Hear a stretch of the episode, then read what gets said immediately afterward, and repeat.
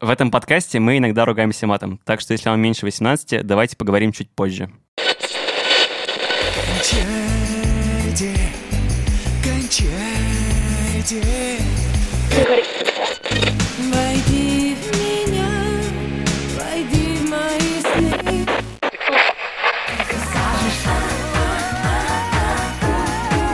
Хочу еще.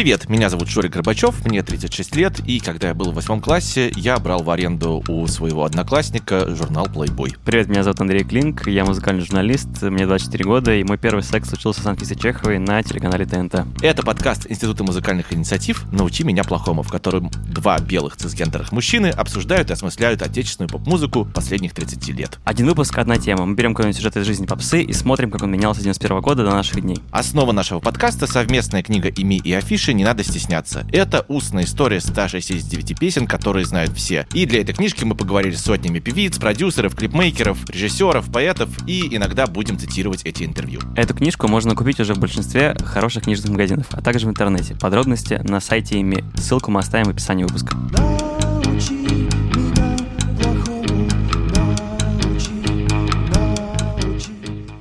Сегодня у нас важный вообще разговор про секс и гендер в попсе. Да, и тут надо сразу предупредить наших слушателей, что мы, как осознанные люди в 2021 году, поняли, что, в общем, было бы как-то не очень прогрессивно вдвоем в таком сосисочном фестивале затирать про сексуальность разных гендеров, поэтому сегодня вы услышите еще голоса наших замечательных подруг, которые вместе с нами работали над книжкой «Не надо стесняться», и которые расскажут о своем восприятии сексуальности в поп-музыке. Но, наверное, начать с того, почему вообще, опять же, мы поднимаем эту тему, да? Э, да. Почему секс — это что-то важное для эстрады? Мне кажется, что попса, как и любой результат капиталистического труда, который хочет зарабатывать много денег и быть всеобщим, он работает с этим желанием человеческим чем-то обладать, да, чего-то хотеть, и вот какие-то вот эти инстинктивные вещи попса тоже как бы обслуживает. И в том числе, мне кажется, желание трахаться оно почти всем релевантно, и мне кажется, странно как бы его обходить стороной. Ну и в том числе это касается не только попсы, но и там и рекламы и так далее. Попса просто один из минимумов как раз. Этот смешок, с которым Андрей произнес слово «трахаться», очень характерен для русской поп-музыки, но мы вернемся к этому позже.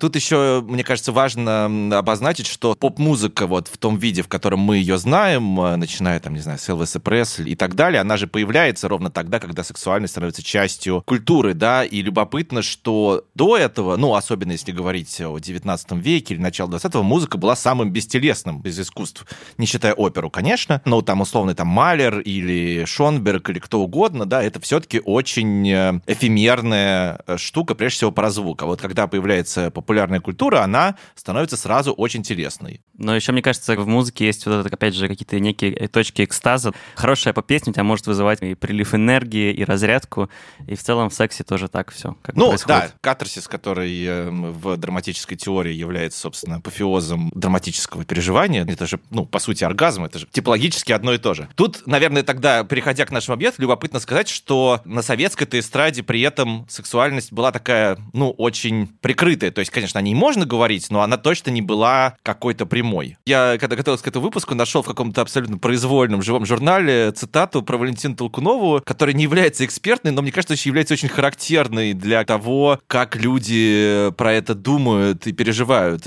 Вот что пишет этот человек. Валентина Толкунова создала сценический образ. Не берусь сказать, какая она в жизни, не хочу создать человека. Но давайте посмотрим этот образ женщины, который она создала. Вы можете себе представить, что эта женщина занимается сексом? У меня это получается с трудом. Как может выглядеть этот секс? Дальше там довольно большой пассаж. Я только начало процессирую. Никакого минета, никаких куни, свет погашен, двери плотно закрыты, окна завешены плотной тканью. Оправдать это постыдное действие можно только необходимости рождения детей. Ну, довольно, честно говоря, мизогинический, конечно, текст по отношению к Валентине Толкуновой. Там еще на два абзаца как бы он описывает, как происходит этот, значит, секс без желания. Но действительно в этом есть, наверное, какая-то правда, в том смысле, что действительно Валентина Толкунова — это мать, но как у нее не получились дети, не вполне понятно. Но мне кажется, в целом интересно еще посмотреть, как, ну, то есть исторически, да, если мы говорим про эстраду, да, про советскую, это 70-е, например, годы. Интересно посмотреть, что происходило с сексом тогда в Советском Союзе, потому что вот я, готовясь к нашей записи, а, наткнулся на материал на сайте Афиша Дейли, датируемый 2017 годом. Огромный просто такой, ну, чуть ли не спецпроект, посвященный секс-просвету в России за последние сто лет. И там просто буллетами вообще выписаны какие-то главные э, события советского секса. И вот, например, что в 70-х ввели закон о том, что семья охраняется государством. Похоже на современность нашу. Немножко. Ну, то есть, условно, что если ты холостяк, то ты либо гей, либо, ну, не знаю, просто странный чел, не вписывающийся в какие-то нормы, в том числе федеральные. Ну, это в том числе, мне кажется, находило, да, вот, собственно, отражение и в поп-культуре, что мы тут все приличные, мы тут все похожи действительно на матерей, на жены и так далее. Угу. А мужчин, соответственно, мужей и на отцов. Мне в этом смысле еще нравится мысль Андрея Шанталя. Это художник и, можно сказать, исследователь, у которого есть замечательная статья про российскую поп-музыку, ее сексуальность, которая выходила в журнале «Разногласия». Тоже дадим ссылку в описании. Про советскую эстраду, мне кажется, он довольно точно пишет, что она редуцировала исполнителя к его голосу. Вот я даже цитирую. «Тело было неподвижно, без пола и асексуально, а голос интонированно излишне поставлен». Да? То есть мы даже можем заметить, что часто в советских песнях, если ты слушаешь просто песню саму, она действительно драматична, там есть вот эти все, там, не знаю, какие-то модуляции, катарсис, что-то, что можно проассоциировать с какими-то фрикциями, оргазмом, чем угодно, но Внешне это никак не показывается. Да, вот как раз ты уже процитировал э, некий живой журнал. Я тоже, в принципе, в ЖЖ вчера нашел гениальную, э, на мой взгляд, э, заметку про сексуальность Муслима Магаваева. О, и что же там вот. пишет? И как бы эту заметку написал пользователь с никнеймом Жопа57. Вот. И он там пишет как раз то, о чем ты только что сказал, что пение Магаваева было переполнено такими бархатисто ракочущими нотками секса, что, слушая его, можно было получить оргазм. Ну, почти. Научи перестройку все это довольно стремительно начинает меняться, и мне кажется, контраст и степень изменений неплохо можно наблюдать, например, на кейсе Валерия Леонтьева, да, который да. стал сейчас таким немножко мемом вот в своих таких очень... Э, ну, варварских одеяниях. Э, варварских, хорошее определение. Ну, трансгрессивных, я бы сказал, да, то есть это же, ну, очень все такое, ну, про какую-то неортодоксальную сексуальность, очень про демонстрацию тела, и этот контраст, мне кажется, виден даже в его музыке, вот если мы говорим про то, как голос отделяется от тела, то есть в песне «Дельтаплан» главный его песни советского периода. Ты как во сне, ты как во сне.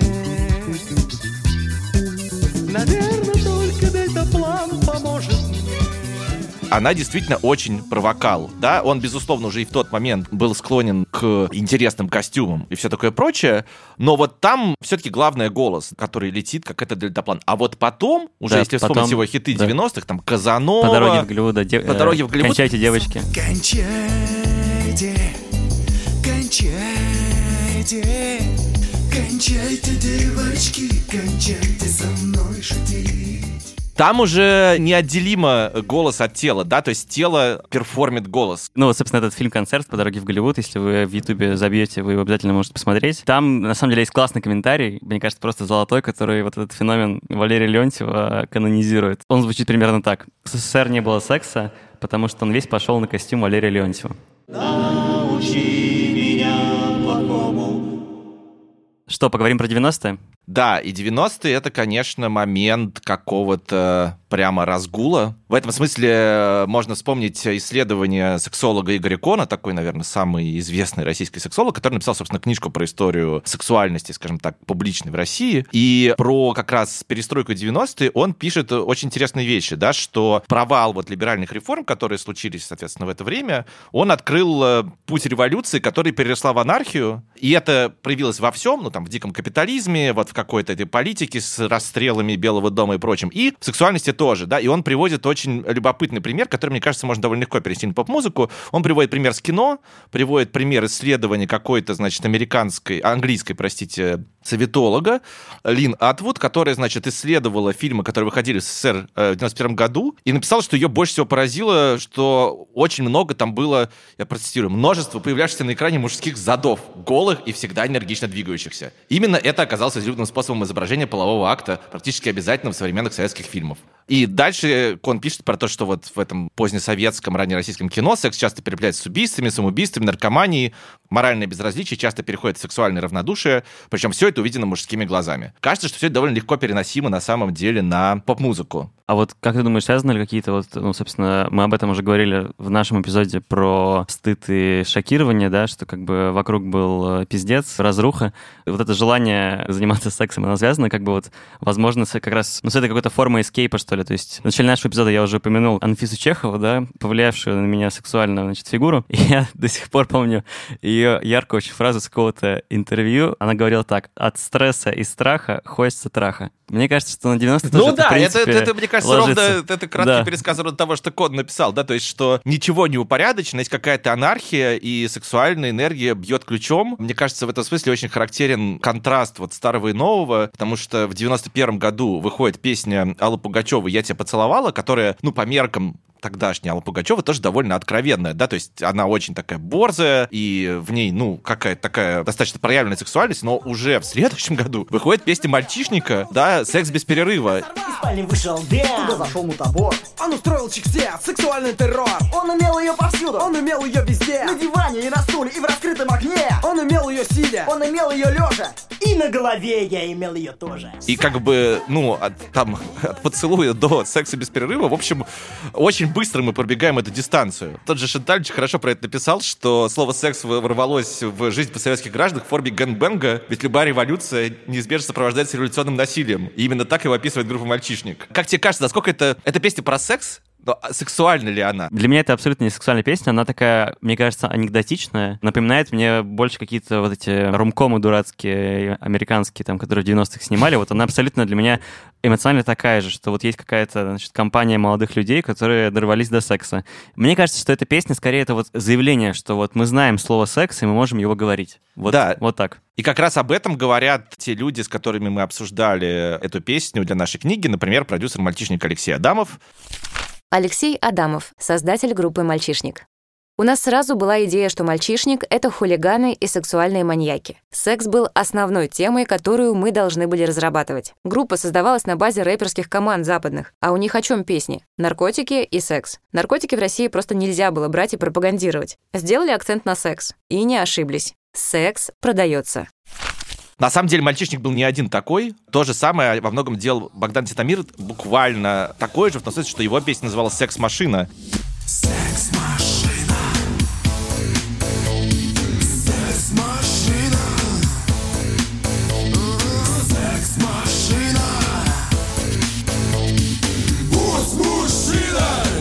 Она тоже про механистичность секса, в котором нет никакой романтики, никакого, собственно говоря, наслаждения, да, э, и оргазма там тоже нет. Это просто какой-то вот такой механический акт. Но самое это главное, что в центре, ну, во все времена так было, в 90-е тоже, в центре поп-музыки женщина и ее сексуальность. И мне кажется, сначала нужно поговорить об этом. Потому что, в общем-то, конечно, это в первую очередь то, как манифестировала себя секс э, на экранах и в песнях. И, конечно же, вот этот мейл гейс, о котором э, пишут теоретики последние много десятков лет, да, мужской взгляд на женщину, объективирующий, превращающий в сексуальный объект, это тут, наверное, наша главная оптика. И тут, наверное, надо вспомнить о том, что очень часто в российской поп-музыке имела место динамика мужчина-продюсер, делает женщину-звезду, женщину-певицу. Ну или даже там типа мужчина-автор песни. Я просто вспоминаю кейс, например, Наташи Королевой и песни «Палочка-выручалочка», которую написал, собственно, Николаев. Ведь у тебя есть палочка,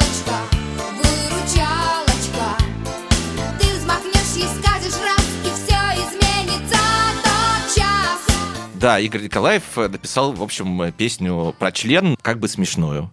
Но это еще веселый достаточно кейс, а было много достаточно, ну, как бы стрёмных. То есть я бы тут вспомнил, наверное, кейс Валерии, который, э, ну, первый альбом Валерии, там, спродюсирован, написанный Александром Шульгиным, это ее муж, в тот момент продюсер. Это прекрасные альбомы, мне кажется, как бы нельзя об этом забывать, да, я считаю, что там пластинка Анны и пластинка Фамилия, часть 1, ну, это одни из шедевров российской поп-музыки, там, песня «Ночь нежна», это, ну, мало какие песни, мне кажется, на русском языке сопоставимы с этим.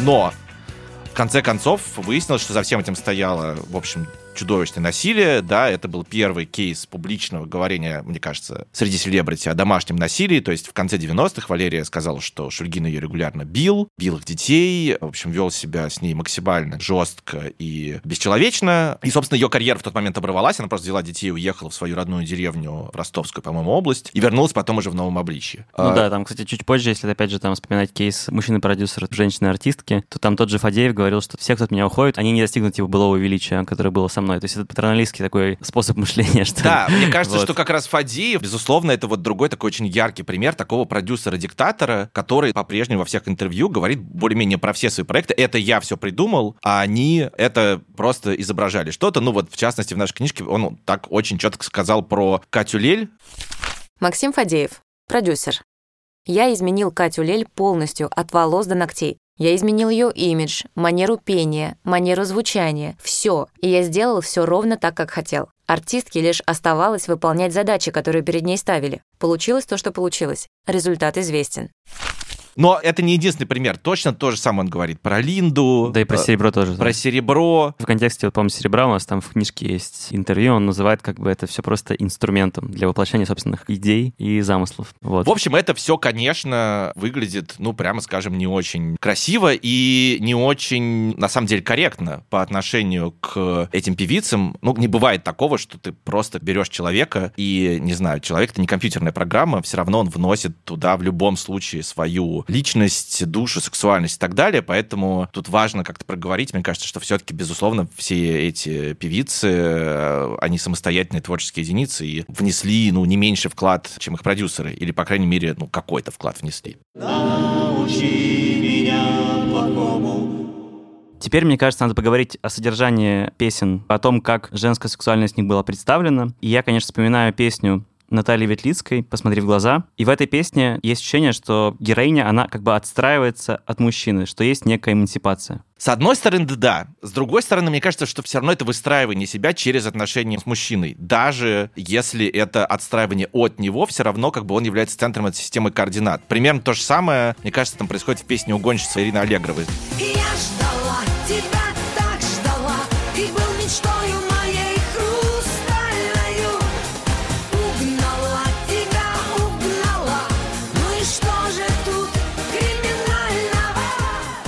С одной стороны, это очень активная женская позиция. Я пришла, угнала, как бы я сделала. С другой стороны, все равно Она это мужика, да, да. борьба за мужчину. И про это, на самом деле, довольно здорово отчасти про это пишет в нашей книжке Мария Кувшинова в своей статье про Пугачеву. Пугачеву мы сейчас, на самом деле, особенно трогать не будем, потому что это вообще отдельный материк. Но она пишет вообще в целом про то, как менялся гендерный баланс в 90-х и цитирует в этой связи Алексея Юрчака, такого замечательного социолога, автора великой книжки «Это было навсегда, пока не закончилось», который про 90-е тоже писал, и то, что происходило в 90-е, он называет мужской экономикой. Принятие решений в бизнесе идет мужскими методами. Вот я процитирую. В постсоветском обществе не просто произошел возврат к традиционному образу женственности, обозначилось усиление этого образа. У многих российских женщин появилось желание вернуться в семейное пространство, оставить работу, заняться устройством домашнего быта. На практике это желание реализовалось особенно широко среди зажиточных семей, которые могут с легкостью существовать на заработок мужа. С одной стороны это, а с другой стороны, как Маша пишет, точно достаточно, да, что очень многие женщины были вынуждены, собственно говоря, становиться вот этими мужчинами по амплуа, да, зарабатывать, потому что, не знаю, у мужчин теряли работу, впадали в депрессию, умирали. И вот эта вот динамика двойная, она, мне кажется, очень хорошо чувствуется вот в этих типах сексуальности 90-х. И как раз об этих разных типах сексуальности в поп-музыке 90-х говорит в своем комментарии наша подруга, соавтор книжки, главный редактор маркетинга Яндекс.Гоу Катя Дементьева. Давайте ее послушаем.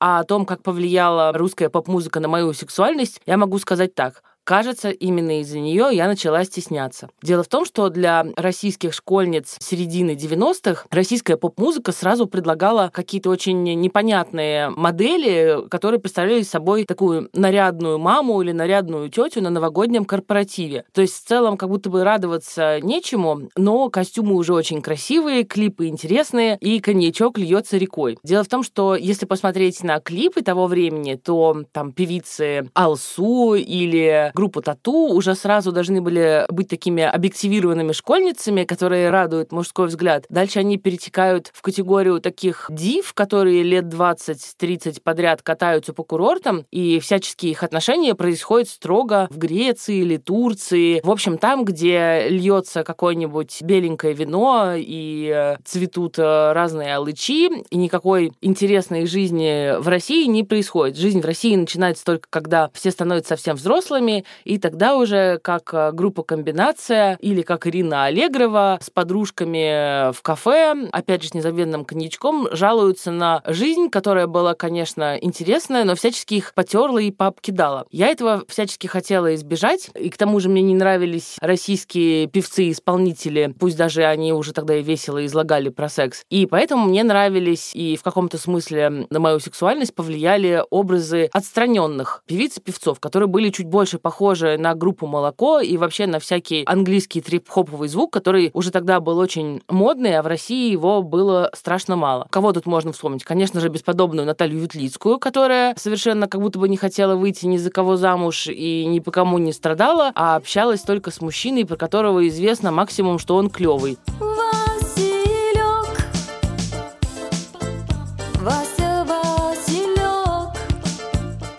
Она очень красиво накрашенная и, и бледненькая на какой-то вечеринке с ним веселилась. Также мне очень нравилась группа «Блестящие» времен клипа «Там только там», где они просто в цветочках, без всякой как будто бы потребности в кавалерах веселились.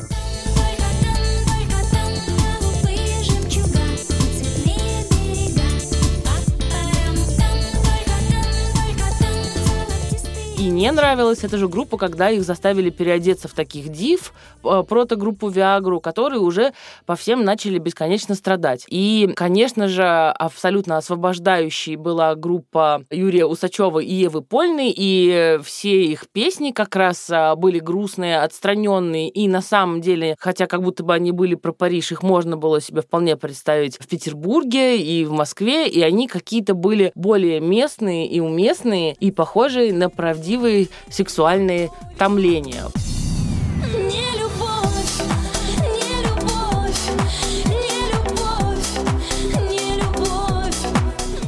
Сексуальное томление на самом деле не очень популярный жанр в русской попсе, поскольку там уже как-то или оргазм новогоднего корпоратива, или посткаитальная тоска, как это принято, например, у Аллы Пугачевой. Тем не менее, интересно, что российские поп-исполнители задали еще в свое время очень много разнообразных вопросов про секс и отношения, на которые только сейчас мы получаем ответы в интересных секс-блогах современности.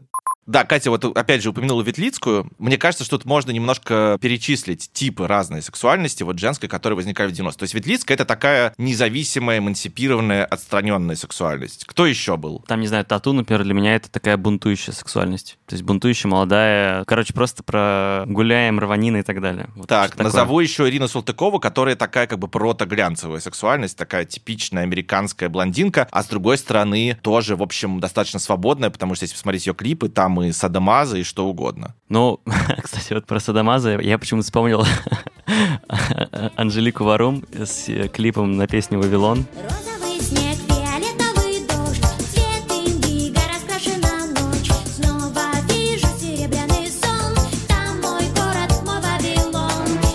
Просто песня «Вавилон» для меня какая-то абсолютно, как сказать, воздушная, такая чудная, а в клипе «Вавилон», чтобы вы понимали, там, в общем-то, небритые лобки, грудь голая. Посмотрите на Ютубе, он там лежит без цензуры. Но Вот. мне кажется, что, ну, у нас же тоже есть какие-то личные переживания по поводу сексуальности поп-музыки. Я вот думал, что для меня является таким самым ранним в этом смысле воспоминанием. Это певица Рика Стар. Причем это даже не клип «Пусть пройдет дождь», э, который на самом деле сейчас посмотреть как раз очень такой вот, не как мальчишник, да, вот действительно нежный, сексуальный, тонкий. Она там с голой грудью, но Да, это да. совершенно не пошло выглядит. Я не мог никогда найти этот ролик, но вот я очень отчетливо помню, мне кажется, это там был на канале Биз ТВ, скорее всего, в тот момент показывали какой-то ее, по-моему, концерт. Она спускается на сцену на какой-то трапеции и произносит что-то типа там какой-то такой рэпчик, который, значит, заканчивается словами типа, ну что, пришел на меня смотреть, давай смотри. И меня это почему-то вот, это прям вот был какой-то такой сеанс, да, как у Довлатова. Как-то это было какая-то такая вот доминирующая, да, часть Ну, сексуальности. в этом еще, такая... да, вызов, как как бы есть. Да, такая абсолютно не про подчинение, а про вызов. И это была еще одна модель в этом смысле. Опять же, как пишет тот же самый Андрей Шенталь, довольно хорошо, что новая героиня 90-х разыгрывала диалектику заказчицы удовольствия и подчиненной мужским желаниям. И вот все эти модели существуют как будто бы между этими двумя полюсами.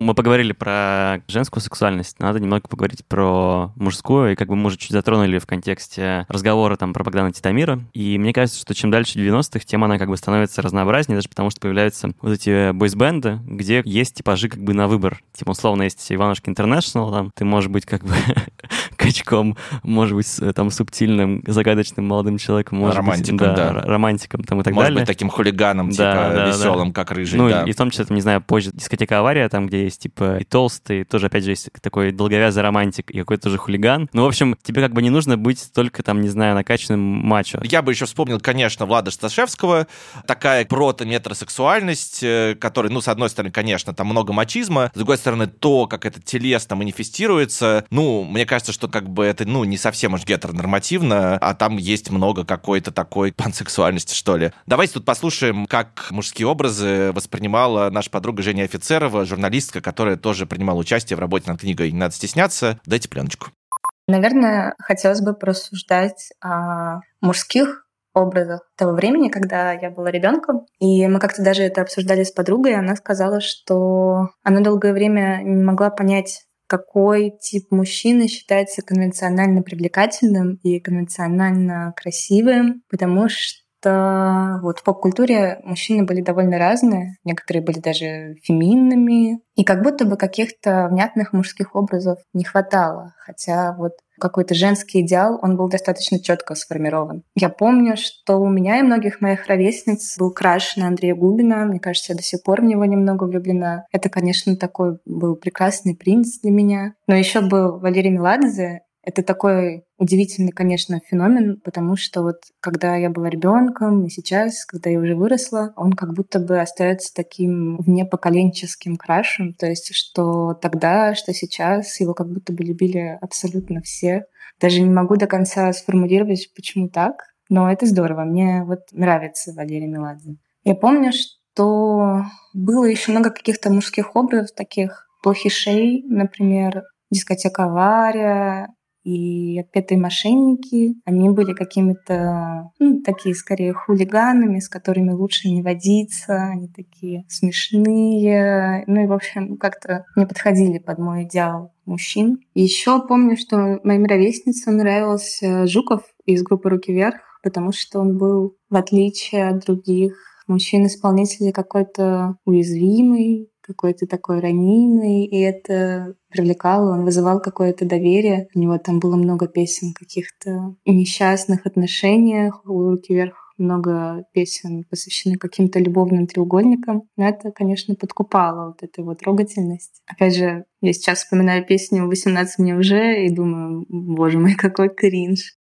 Мы процитировали Женю, теперь я процитирую себя. Поскольку я как бы как человек, который родился в конце 90-х, да, и я вырос достаточно таком тоже патриархальном... э, Короче, у меня был батя, который служил в армии, который качок. Мы каждые там выходные с братом ходили на турники качаться и отжиматься. Это прям была обязательная наша программа. Когда ты маленький, ты это воспринимаешь как некую норму, что типа вот так, типа, мужчина и должен, короче, расти, так и должен выглядеть, типа, лысым, накачанным и так далее. Но потом ты смотришь эти клипы, те же Иванушки, та же дискотека «Авария», и ты понимаешь, что это как бы все гораздо шире. И в этом плане для меня поп-музыка стала, ну, каким-то таким учебником того, что, типа, мужская сексуальность, она вообще, как бы, ну, очень широкая. Что, типа, ты можешь, как бы, быть там и, и субтильным, если там тебе не близок там спорт, ты можешь быть и качком, если ты там любишь ходить на турники. Ну, короче, что, в общем, э, feel free, как говорится. Такая вот личная история. Я думаю, наверное, что отчасти это было связано не только с разнообразием мужских моделей, но и с разнообразием моделей трансгрессивных, да, потому что в 90-е, и это, конечно, особенно по сравнению вот с нынешним э, временем, когда там запрещена так называемая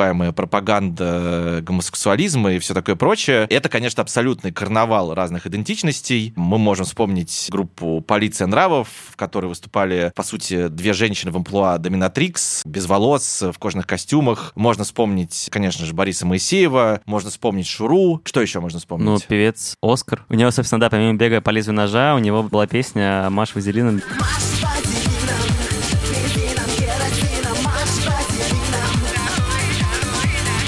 Тут интересно, на самом деле, потому что, опять же, если ссылаться на тот материал, там, афиши, который я упомянул в начале, про секс-просвет за сто лет в России, там очень интересная штука есть про 90-е, про то, что там вообще была ужасная гомофобия, и в том числе среди молодежи тоже. То есть там Мгм. приведены данные какого-то опроса, что, типа, там, школьники, не знаю, там, спектр того, что надо сделать с геями, там, он от изолирования до убийства. Наверное, такое отношение связано еще с, э, ну, там, вспышками СПИДа, наверное, и так далее. Ну и просто отсутствием просвещения. Да. При том, что, мне кажется, как раз в поп-музыке это даже не было вызовом в некотором смысле. Но это было просто игрой. Как бы секс это вот про какие-то намеки, про непонятность, про какой-то туман. И вот даже вспомните если гостей из будущего. Там у Мгм. них вот э, есть, например, два клипа, да, Не любовь, по-моему, и э, «Беги от меня». Беги от меня, да. И там как раз-таки разыгрываются вот эти карты, ну, тоже квир такой идентичности. Плачь, плачь, танцуй, танцуй,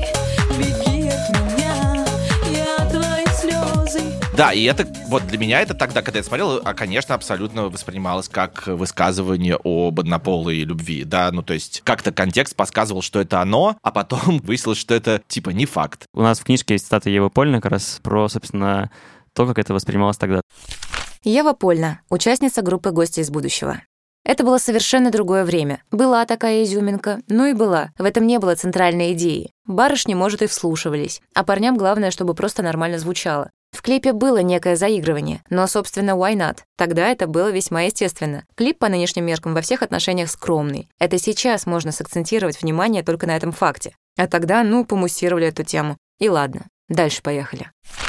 Еще из такого карнавального дискурса можно вспомнить, конечно, клип «Руки вверх», Да. он тебя целует, э, Да, где, да. собственно, такой твист в конце, когда мужчина оказывается женщиной, или наоборот, женщина оказывается мужчиной.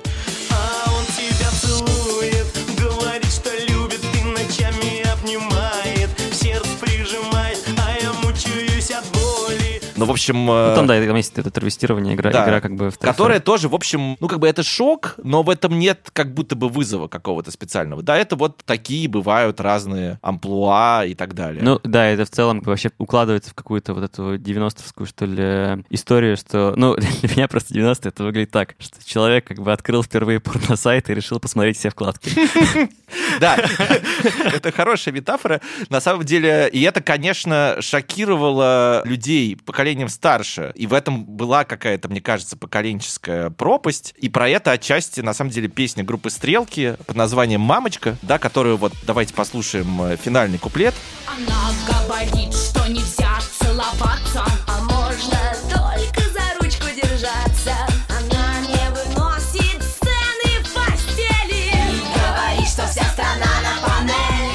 Мне кажется, что, на самом деле, как ни странно, вот это вот пассаж стрелок, он хорошо соединяется с тем, как резюмирует сексуальность 90-х как раз Игорь Кон в своей книжке. Да, он пишет, что главными тенденциями стали вульгаризация сексуальной культуры, коммерциализация ее, вестернизация, заполнение рынка низкокачественными американскими, немецкими видео, порнографическими, эротическими и так далее. И дальше он пишет, как реакция на все это у представителей старших возрастов и у консервативно настроенных людей возникает стремление вернуться назад, к идеализированному, никогда на самом деле не существовавшему целомудренному прошлому. А единственной альтернативой безнравственности становится домострой.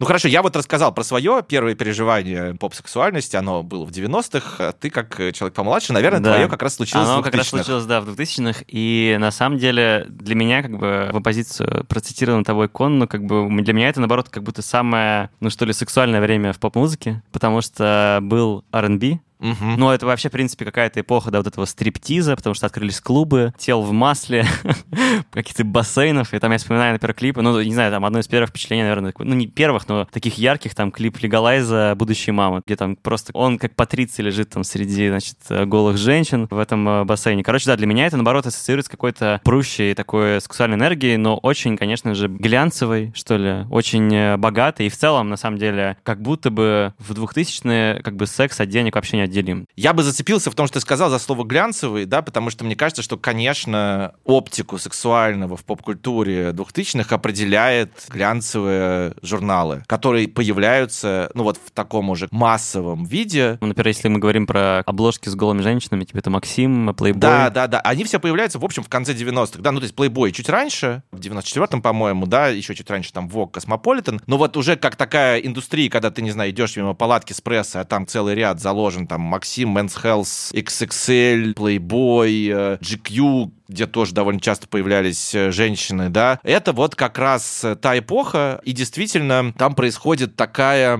ну как сказать, нормативизация, что ли, этой сексуальности, да, то есть она становится гораздо более конформной, предсказуемой, модели сексуальности как будто становится меньше. Ну да, и в целом как бы это поп-звезды, ну в смысле женщины-поп-звезды, да, они, они тоже попадают на обложки. То есть это тоже как бы это не каноном становится, но вот если поп-звезда оказалась там на обложке того же Максим, да, то это все, это секс-символ. Ну то есть тогда это воспринималось, по крайней мере, так, действительно. Я вспоминаю все эти палатки. Мне кажется, что хороший пример тут эволюция группы «Блестящие». Потому что первое поколение группы «Блестящие», где поет Ольга Орлова в первую очередь, это такой рейв, в котором, конечно, есть некоторая сексуальность, но там еще много всего другого, какая-то такая кислотная дискотека, стремление к небесам, там только там, все вот это вот, о чем уже немножко говорила Катя Дементьева, такая модная история. А потом наступает эпоха Жанны Фриски, и это совсем другой клинкор, и об этом отчасти говорит продюсер блестящих Андрей Грозный в интервью нашей книжки.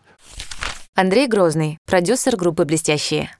У любого артиста, который начинает с чего-то интересного и своеобразного, наступает момент, когда он должен становиться более классическим. Иначе можно съесть самого себя в своей одежде. То есть можно прыгать под рейв до 40-50 лет и быть смешным и счастливым. Но я решил иначе. Когда мы стали петь более классические песни, стали более сексуальными, мы стали более доступными, более эстрадными, начали уже работать по законам жанра. Кто еще был вот в этой глянцевой сексуальности? Ну, группа Виагра. Группа Виагра. Для меня это вот тоже как раз одно из таких переживаний, что ли, вот эти все Безусловно, какие-то да. там, да. Ну, то есть я плохо помню как раз-таки э, период Виагры, когда там их было двое, там Грановская, Виницкая. Ну, То это есть- совсем недолго Да, было, да, прям да. скажем, да. Но при этом как бы песня «Попытка номер пять», мне она нравится, например, больше, чем поздние вот эти какие-то Мгм. опусы там барочные. Там. То есть более прямая такая ну да, секси Виагра ну, тебе она- больше она- она, нравится, да, чем она- философская. она- да, она мне больше нравится, она просто ну, веселая, типа. А я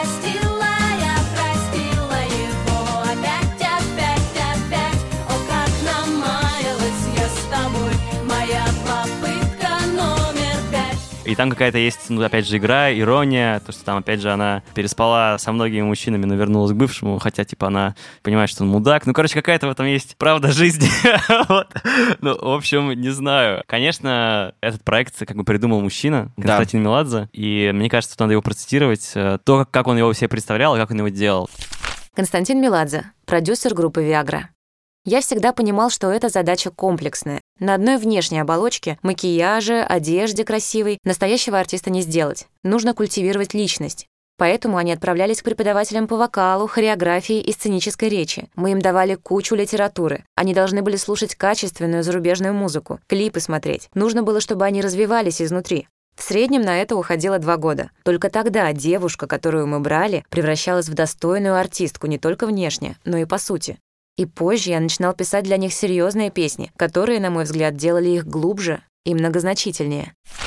Тут я бы э, предложил послушать опять Женю Офицерова, которая замечательно формулирует, что такое была Виагра для вот девушек в начале 2000-х и как они ее воспринимали.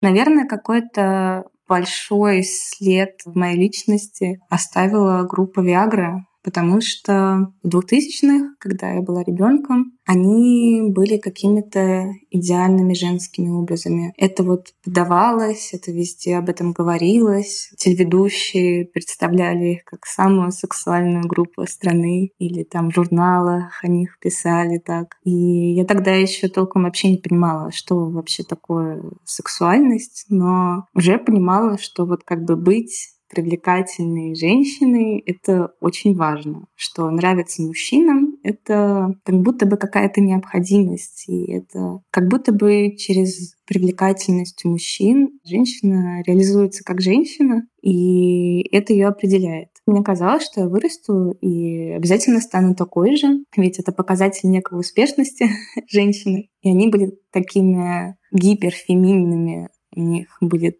длинные волосы, пухлые губы, там большая грудь. Они все очень сексуально одевались, у них были огромные декольте. Ну и да, для меня это был таким идеалом. Потом я стала подрастать, и, в общем-то, я такой не становилась. Наверное, стоит сказать, что я до сих пор не выгляжу как участница группы Viagra, и я сейчас скорее выгляжу как девочка-подросток, но сейчас мне окей с этим, а вот какой-то период подростковый это меня прямо фрустрировало. Я была недовольна этим. Группа Viagra вселяла в меня некие сомнения касательно того, насколько я вообще красивая и насколько я, ну вот, женственная. Ну вот тогда, конечно, было обидно.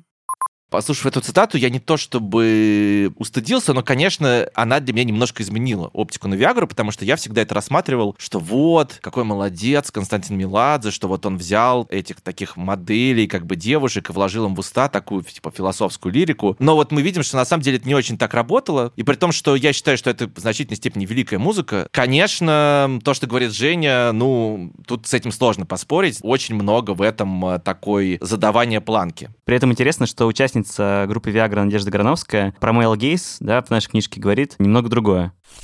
Надежда Грановская, участница группы Viagra. Я была девочкой, которая очень рано начала развиваться физически. У меня была бешеная энергетика, и на мужчин это влияло каким-то магическим образом. Они на меня летели, как пчелы на мед уже с моих девяти лет. Просто когда я стала известной, внимание стало еще больше. Кроме того, внимание мужчин никогда не было для меня ни стимулом, ни тем более источником вдохновения. Когда я соглашалась работать в группе, я стремилась не к популярности, а к возможности профессионально расти. Я обожала танцевать, быть на сцене и делиться своими эмоциями.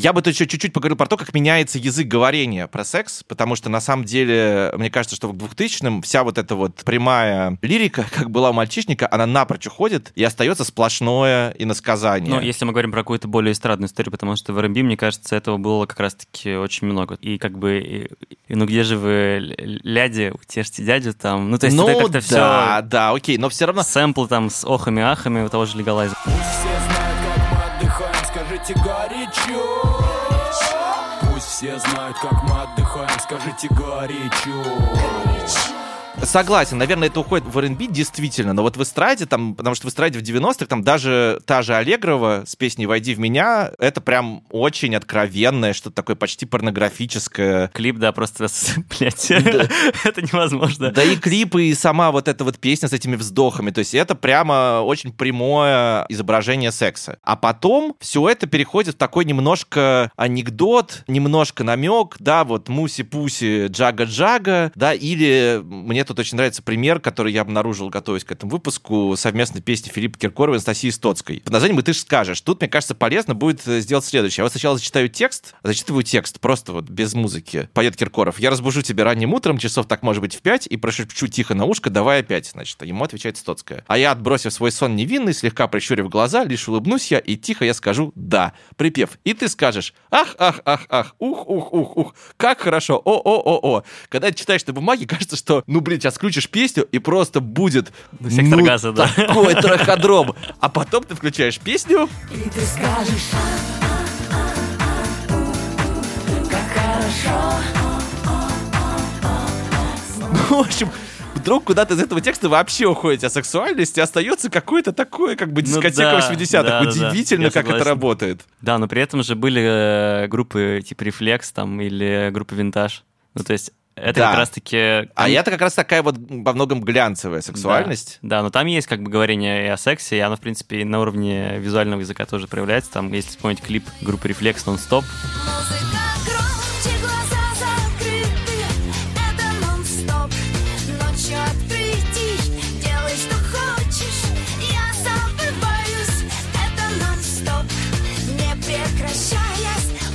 там мужчины мяч забивают в ворота. О, интересно ты это. Я никогда не думал про это, кстати говоря. Но с группой Reflex интересно еще то, как сами музыканты говорят о сексе. И тут давайте послушаем историю Марины Перфиловой, журналистки, нашей подруги, которая тоже брала много интервью для нашей книжки. Она начинается с группы Тату и тоже замечательного вот этого рассказа про разницу поколений, а потом про Reflex.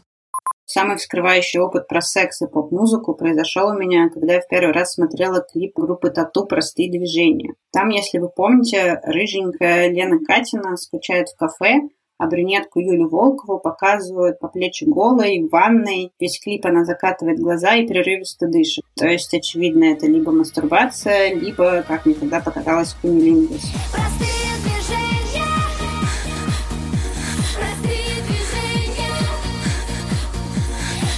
Когда клип впервые вышел, мне было 18 лет. Столько же, сколько участницам группы. И хоть лесбийская тема меня совершенно не трогала, образ Лены Катиной, такой кудрявой куколки в белой рубашке и клешах, пожалуй, был для меня самым близким из всех поп-звезд. Такая подростковая, нимфеточная, а не нарочито глянцевая сексуальность. Про клип «Простые движения». Впервые я его смотрела по телевизору вместе со, скажем так, взрослой женщиной ну, относительно моего возраста. И она стала спрашивать меня, что в нем происходит. Марина, это что, наркотики? Это она под наркотиками, да? Я страшно смутилась и не знала, что ответить. Но в большей степени оказалась, конечно, шокирована тем, насколько у человека старшего поколения другой, что ли, уровень секс-просвета. Получилось так в анекдоте про Вовочку и бабушку, которой надо рассказывать, откуда дети берутся. Но что говорить, когда даже звезды, которые выезжали на нарочито сексуализированных образах, тушуются обсуждать непрямой секс. Например, я брала интервью у солистки группы «Рефлекс» и ее мужа-продюсера и задала им простой вопрос. О чем песня «Нон-стоп»? Так в этот момент э, вокалистка Ирина Нельсон совершенно стушевалась и такая говорит мужу, «Ой, ну ты отвечай, а я пойду» и реально вышла из комнаты. Так что даже сексуальные образы, откровенные строчки песен, видимо, не гарантируют того, что для самих исполнителей секс — это какая-то ясная, отрефлексированная история. Это очень классное замечание у Марины про то, что, ну, люди, которые спели как бы прям песню, ну, с песни нон-стоп, ну, прям Да, понятно, ну, что понятно, это что просто про секс. про секс. От этого уходят. Я в этом смысле удивился, когда я, опять же, готовясь к этому выпуску, ну, что я сделал? Я взял PDF нашей книжки и просто забил до слова «секс». И обнаружил, что из э, 30 или, там, не знаю, 50 вхождений этого слова в книгу 40 они в моих текстах, подводках к песням. А сами певцы, певицы, композиторы, они очень редко произносят слово «секс», как будто его немножко как бы стесняются, да? И хорошо, что ты вспомнил группу «Винтаж», потому что как раз одна из самых в этом смысле прямых, классных цитат э, по этому поводу это у Анны Плетневой из группы «Винтаж», э, тоже женщина, с которой э, связаны какие-то мои переживания, да, я действительно смотрел на нее и волновался, и она говорила так. Анна Плетнева, солистка группы «Винтаж». У нас был альбом «Секс», и на нем все зациклились. Потому что на сексе вообще все зациклены. И мы этим, конечно, воспользовались. Но я себя в этом гармонично чувствовала. И до сих пор прекрасно чувствую. Потому что я и есть секс. Мне кажется, вот этот весь прущий секс, его как бы уравновешивали некие духовные скрепы, потому что все равно в поп-музыке там э, нулевых есть э, группы и, в принципе, там проекты, музыканты, которые вообще, мне кажется, не ассоциируются с сексуальностью, они ассоциируются как бы с неким таким носительством морали, что ли. Тут можно ну, то есть, я бы ну, сказал, что это тот самый консервативный поворот, Да, про который к домострою, который писал Кон. Что ты имеешь в виду? Ну, не знаю, группа Любэ, например. Ну, группа любые в 90-х была. В этом смысле это не новое, это... Но Стас Михайлов, окей. Хорошо, Стас Вот Михайлов. Стас Михайлов абсолютно согласен, это безусловно Ну, типа, такая да, история. как бы там про женщина должна сидеть дома на кухне, там я мужчина. Ну, в общем, Но, опять же, на самом деле не совсем. Он-то на самом деле все-таки не поет о том, что женщина должна сидеть на кухне. Он поет о том, что женщина должна быть как бы королевой. Все для тебя, без тебя я не существую.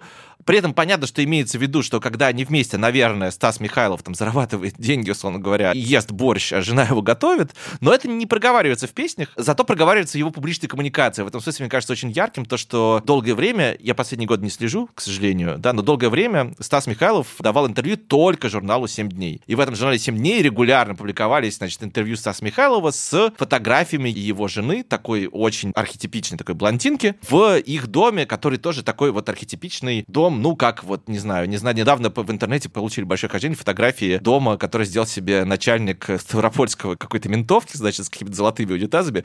Вот дом Стаса Михайлова очень на это похож. Где у нас еще эта новая патриархальность манифестируется, как тебе кажется? Ну, она, в принципе, мне кажется, манифестируется... Ну, если как бы обращаться там и к женщинам, да, в поп-музыке, там оно тоже манифестируется, потому что, ну, не знаю, вспомнить образ Алсу тоже какой-нибудь, вспомнить образ Максим тоже. Которой, который- кстати, как раз Катя Дементьева говорила о Алсу, да. Да, да, Мгм. там вспомнить, не знаю, образ Максим, тоже певица, которая постоянно, вот она как бы ждет, когда ее любимый на нее обратит внимание. Да, певица Максим абсолютно согласен, что это тот кейс. Кстати, как раз она, к счастью, недавно вроде бы пошла на поправку после коронавируса. Мы очень рады, желаем ей полного выздоровления, возвращения на сцену. Да, там, не знаю, но если дальше там вспоминать певица Натали, о боже, какой мужчина, ну это если заглядывать, так сказать, э, Да, кстати, вперед. это хорошие, это, это такая, мне кажется, уже сумерки патриархальности да. такие совсем, что у Максим все-таки это такая романтическая патриархальность. э, Я так привыкла жить одним тобой, одним тобой. Встречать рассветы, слышать, как проснешься не со мной. Она вся обращена к мужчине. Эм, А тут э, прямо как бы все такой план, как бы все это как бы сын, Да. дочь. и А там точка, это уже да, бизнес-план да, такой. Да, Да, да, да. Про Максим, я помню, даже была колонка Юрия Сапрыкина в журнале «Большой город», э, когда вот она как раз прославилась в 2008 или 2009 году, вот где он как раз рассуждал о том, что вот она вся определяет себя через мужчину, и что-то в этом есть, ну, как бы немного не то, при том, что потом, на самом деле, это чуть-чуть изменилось, да, и, например, если уж погружаться в творчество Максима, ее там третий, по-моему, альбом называется «Одиночка», если я ничего не путаю, и песня там есть «Одиночка», которая такая разболтанная песня под гитару, как бы спетая нарочито, простенько, как демка, где она там даже говорит, что она там курит травку. Я закрываю свое небо на замок Я рисую, дую и плюю в потолок Мне любви мало от него устала В общем, певица Максим потихонечку как бы начала выходить вот из этого образа женщины целиком адресованной мужчине. А что происходит у нас в этой связи в 2000-х с э, квир-повесткой? Вообще, кажется? кстати, я вот квир-повестку вообще не помню в нулевые, то есть ее как будто бы не было. Просто были мужчины, как бы самцы РМБшники и их э, чиксы. Абсолютно. Мне кажется, так и есть. И Нет, вот ну были как бы, знаешь, мне кажется, вот тогда были разговоры, там, не знаю, условно выступал Билан или выступал Лазарев, и типа как будто к ним были вопросы. Ну, как бы, э, вот, ну, я Но да, есть какой-то фон того, Да, что да, вот да. в них есть какая-то гомосексуальность. Назовем это Да, так. но при этом тот же Билан, песня «Мулатка», там, Да, или они там все поют я, про я ночной хулиган, у меня есть талант, я очень пьян, то есть... ну, Да, ну как бы Лазарев как минимум проговаривает то, что он, ну, поддерживает ЛГБТ-сообщество, спасибо ему за это, он один из Так он, немногих. да, клип же выходил, то есть там, где, собственно, пара как бы целуется. Мне кажется, год назад или пару лет назад у него выходил. Да, да, да, вот слава богу, когда пошел как раз какой-то такой вот совсем уж государственный накат на ЛГБТ-повестку, Лазарев не побоялся сказать, что он абсолютно как бы считает, что это все нормально и правильно, и любовь победит. Но действительно, даже там, где есть, ну, скажем так, знаки гей-культуры, отчетливые и у Киркорова, и у Билана, это, ну, никогда ими впрямую не проговаривается и не подается как что-то, что имеет отношение к квир-повестке. Более того, в 2000-х и в 2010-х потихоньку происходит отказ и откат даже вот от тех вещей, которые в 90-х были, да, потому что Моисеев в какой-то момент заявил, что вообще это он все выдумал, что он не гей, и это все было как бы ради успеха. Польна тоже, ну вот так, немножечко как бы начала от этого как бы отстраняться. Опять же, про это вот в своей статье, мне кажется, хорошо пишет Андрей Шенталь, я процитирую, что прошлое популярной музыки было уже там в путинскую эпоху признано юношеским помутнением, и в процессе негласной исповеди новый политический режим как бы отпустил ей грехи. Противоречивые фигуры вроде Моисеева стали своеобразным инструментом разрешения противоречий, где фундаментальная для режима противоположность гетеросексуальной и гомосексуальной снималась при помощи травестийного героя, который воплощает собой стереотипное представление о сексуальной инаковости. Ну, то есть Моисеев просто типа странный, он как бы просто фрик, а не то, чтобы он там... То есть там как раз это не нормализация, а денормализация, а потом он еще и говорит, что да, это я просто разыгрывал, чтобы быть какой-то классной диковинкой. Мгм. Это, конечно, грустно. Научи Вот мы и сейчас, в наших днях. И что же происходит в десятые годы и, ну, как бы в 20-е? Ну, наверное, возвращается действительно... Точнее, не то, что возвращается, раз все-таки мы пришли к тому, что был, да, и R&B, и э, пение про секс, то начинает доминировать хип-хоп, где, собственно, тоже есть читка и про сук, там, и про секс, и про какое-то мужское, как бы, доминирование. И на уровне языка, мне кажется, абсолютно нормально. То есть все поют про секс, и всем ок. Да, мне кажется, что это любопытно, что, возможно, это, как ни странно, странно, одна из причин того, почему хип-хоп так легко захватил российскую поп-культуру, что вот эта вот гетеронормативность, которой она начала возвращаться в 2000-х, она в хип-хопе абсолютно, ну, очень жестко проявлена. Хип-хоп — это абсолютно мужское пространство, абсолютно гетеронормативное, гомофобное, где до сих пор нет ни одной большой звезды женского пола, к сожалению, потому что, на мой взгляд, есть замечательные рэперки, но абсолютно конечно же, далеко от уровня популярности там скриптонита или фараона или э, кого еще. Наверное, в последнее время это немножечко Это, начинает... это точно меняется, и в том плане, что мы как бы говорим про некий этот мачизм. Ну, короче, как будто мачизм становится меньше, потому что если посмотреть на всю даже новую как бы рэп-школу, типа э, Love Sex X, там, Оджи Буда, это просто долговязые парни, очень такие тощие, такие немножко даже растерянные, как будто, вот, и они уж точно не производят впечатления каких-то, не знаю, ну, это типа не скриптониц, у них другая энергия, вот, абсолютно, ну, короче, просто другая. Согласен, еще... Или там, не знаю, вспомнить Слава Марло, который там типа лысеющий, низкорослый битмейкер. Ну, ты Очень- так очень- тоже как бы все меряешь по, по какой-то рамке того же Men's Health, как бы. Ну, Типа, блин. Нет кубиков, значит, типа, чувак Я как, бы, прогрессивный. я, как, я, как, я как бы все эти рамки прошел, там, от журнала Men's Health до журнала Фурфур. Я согласен, на самом деле, с тем, что все-таки кое-что начинает меняться. Это меняется коммуникативно. Мне очень нравится история про то, как Моргенштерн, значит, общался с Гуфом и сказал ему «обнял тебя, целую в хуй», и Гуф просто дичайше обиделся. Вот столкновение двух поколений, где для второго это является каким-то Ну, типа, ну, да. милой провокацией. И еще мне нравится, что вот буквально недавно вышел альбом Егора Крида, как раз хип-хоп альбом «Пуси Бой», Из нее лед я Посейдон Она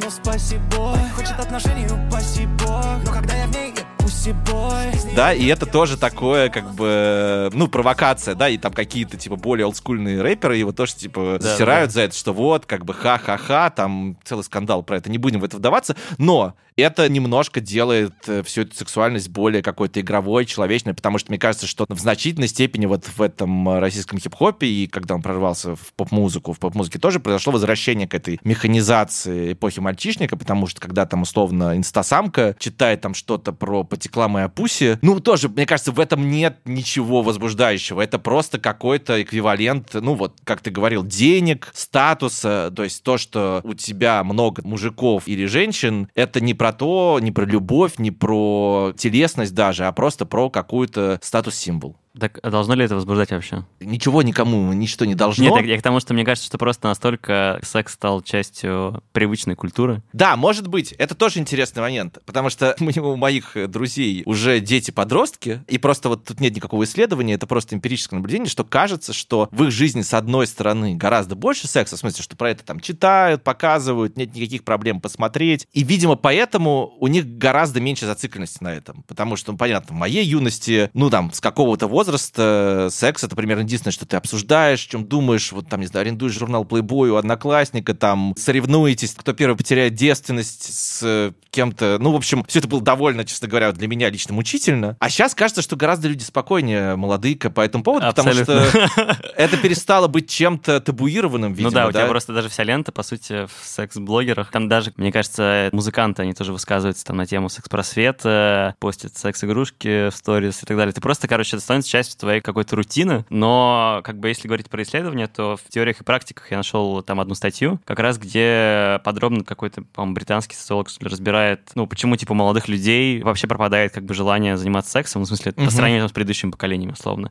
И там вот, опять же, буллетами просто могу как бы перечислить, что там Так. она перечисляет, например, влияние технологий, что стало больше просто других там игрушек э, в А, плане... ну, там, типа, да, мо- А. если можно в PlayStation Да, погонять, типа зачем того, вообще да. трахаться? Потом она очень интересно связывает там, типа, что стала, в принципе, культура бракосочетания не такой обязательной, поэтому, соответственно, не женишься, значит, не ебешься.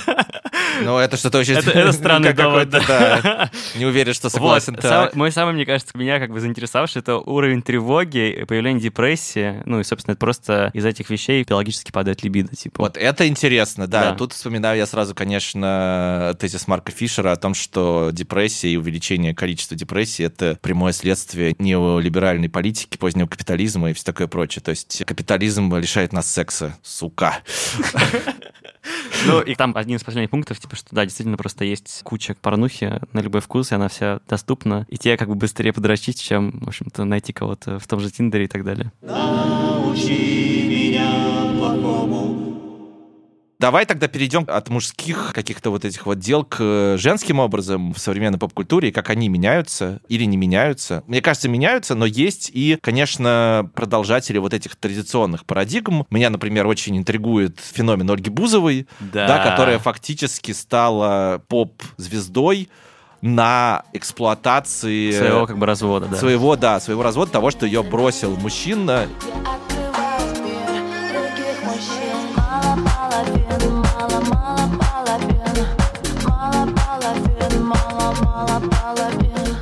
И вот она теперь ищет нового мужчину, но что-то никак не находит. Да, тут важно сказать, что эту песню написал рэпер СТ. Песня И- «Мало половины» Мало в виду. половин, да. И я брал интервью у СТ. Это было короткое, но яркое интервью. Александр Степанов, СТ.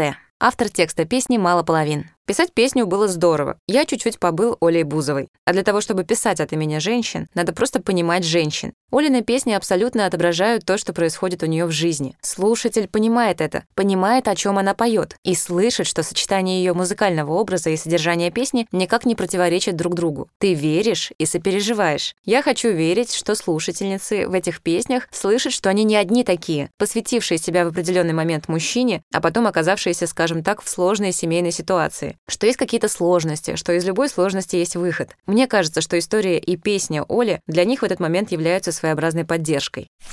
Это вычистила редактура, и моя, мне кажется, и твоя, там, когда мы готовили это к сдаче. В общем, он там сказал фразу, что, ну, я, типа, поддерживаю женщин. Я говорю, да, а как вы относитесь к феминизму? И тут СТ обратился к своей жене, которая момент там сидела рядом, и спросил ее, а, Соля, а что такое феминизм? И она ему сказала, да это говно какое-то. Господи. Вот. И после этого климат нашего разговора резко ухудшился. Вот, ну, в общем, это был прекрасный разговор, прекрасное интервью. Но, конечно, тут остается вот этот некий прием, что она добивается какой-то своей независимости все-таки через мужиков. Да. Вот. А вот, мне кажется, например, Лобода, у нее чуть какая-то другая динамика. Как Да, ты думаешь? есть такое. Ну, то есть вот даже там клип э, «Бом-бом», да, Детка любит бум-бум. Бум-бум. Это в целом тоже, как говорится, флекс.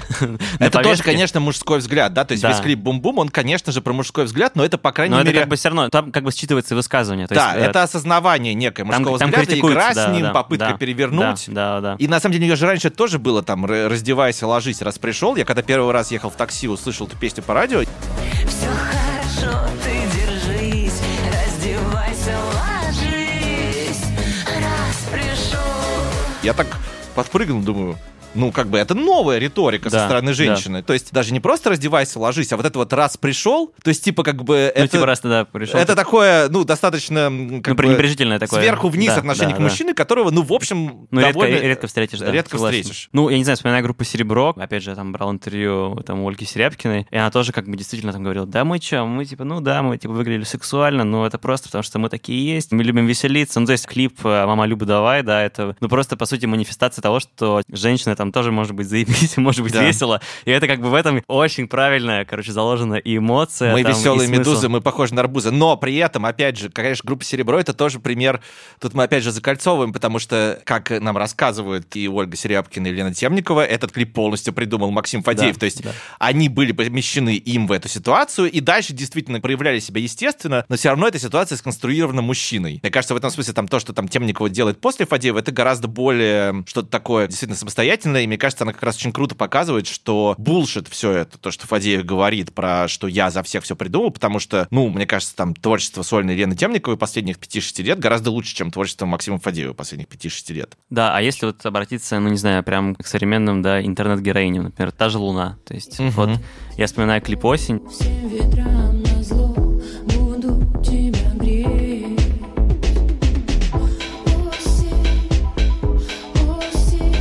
первый клип вообще, который, по-моему, появился у Луны, где она в каком-то пальто. То есть тут есть тоже такая игра, что ты видишь молодую, так красивую женщину, и тут появляется ребенок. И это вот тоже такая, мне кажется, игра с а, вот этим культурным кодом женщины с ребенком. С ребенком Да. тоже все как Типа бы это как бы никакого секса. Вот, да. И это тоже классная, короче, работа с э, вот этой образностью, сексуальностью, Да. что она расширяется. Опять же, про Луну вот последний раз процитирую статью Андрея Шентали, он очень хорошо про Луну формулирует, что в ней нет той провокативности, которая принесла сексуальная революция, но в ней нет не как если бы ее еще не случилось, да, как если бы она уже случилась. То есть уже мы переболели вот этой вот какой-то пубертатом, не знаю, мачизмом, разгулом сексуальности, и вот мы можем достаточно спокойно выстраивать отношения между мужчиной и женщиной. Понятно, что Луна это все равно, мне кажется, про male gaze в значительной степени. В Луне есть, по-прежнему, мужской взгляд, но нет какой-то нарочитости, что ли.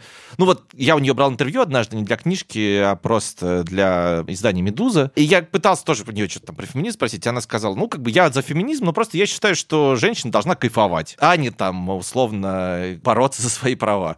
Вот такой образ. То есть тут мужской взгляд еще все-таки как будто бы доминирует. Есть ли примеры, когда он преодолевается, как тебе кажется? Монеточка. Ну да, мне кажется, что монеточка это уже пример, когда абсолютно нет вот этого давления на вот эти вот э, кнопки. Ну, типа на триггеры, да. как на бы. триггеры какой-то глянцевой сексуальности, каких-то вот этих вот стереотипов и так далее. А еще, мне кажется, на самом деле от этого мужского взгляда сумела отказаться певица Лолита. Как тебе такая версия?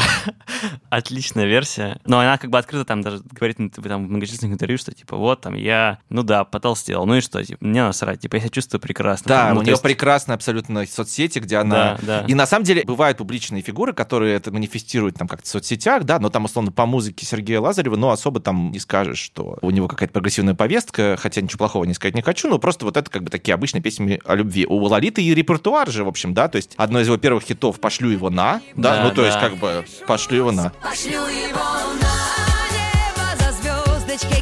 конечно, все Потом э, песня «Шпилька каблучок». Там очень сексуальный текст, но абсолютно с женской точки зрения, да.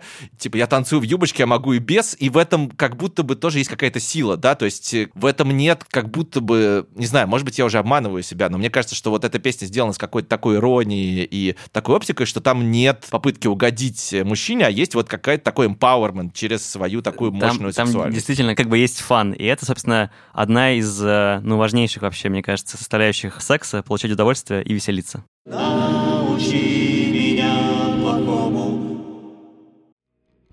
Вы слушали «Научи меня плохому» подкаст Института музыкальных инициатив о смыслах постсоветской поп-музыки. Покупайте книгу «Не надо стесняться». Как вы уже поняли по нашим цитатам, она еще веселее и интереснее, чем наш подкаст. Где найти книжку, можно узнать на сайте ИМИ. Ссылку мы оставим в описании подкаста. Наш подкаст выходит на всех платформах. Если вам нравится то, что вы слышите, подписывайтесь, ставьте оценки, пишите комментарии и рассказывайте о нас друзьям. В следующем выпуске мы поговорим о деньгах, о бабках, сука, бабках. Спасибо группе СБПЧ за название нашего подкаста и прекрасный джингл. Спасибо Айгель Гасина из группы группы iGel. Именно ее голос озвучивает все цитаты, которые вы слышите в подкасте. Наш подкаст записан в студии «Подкастерская». Продюсерки выпуска Катя Чувашова и Настя Березкина. Редактор Лев Пикалев. Звукорежиссеры Андрей Шаманов и Дмитрий Пшеничный. Спасибо им всем. Ну и хорош стесняться. Oh!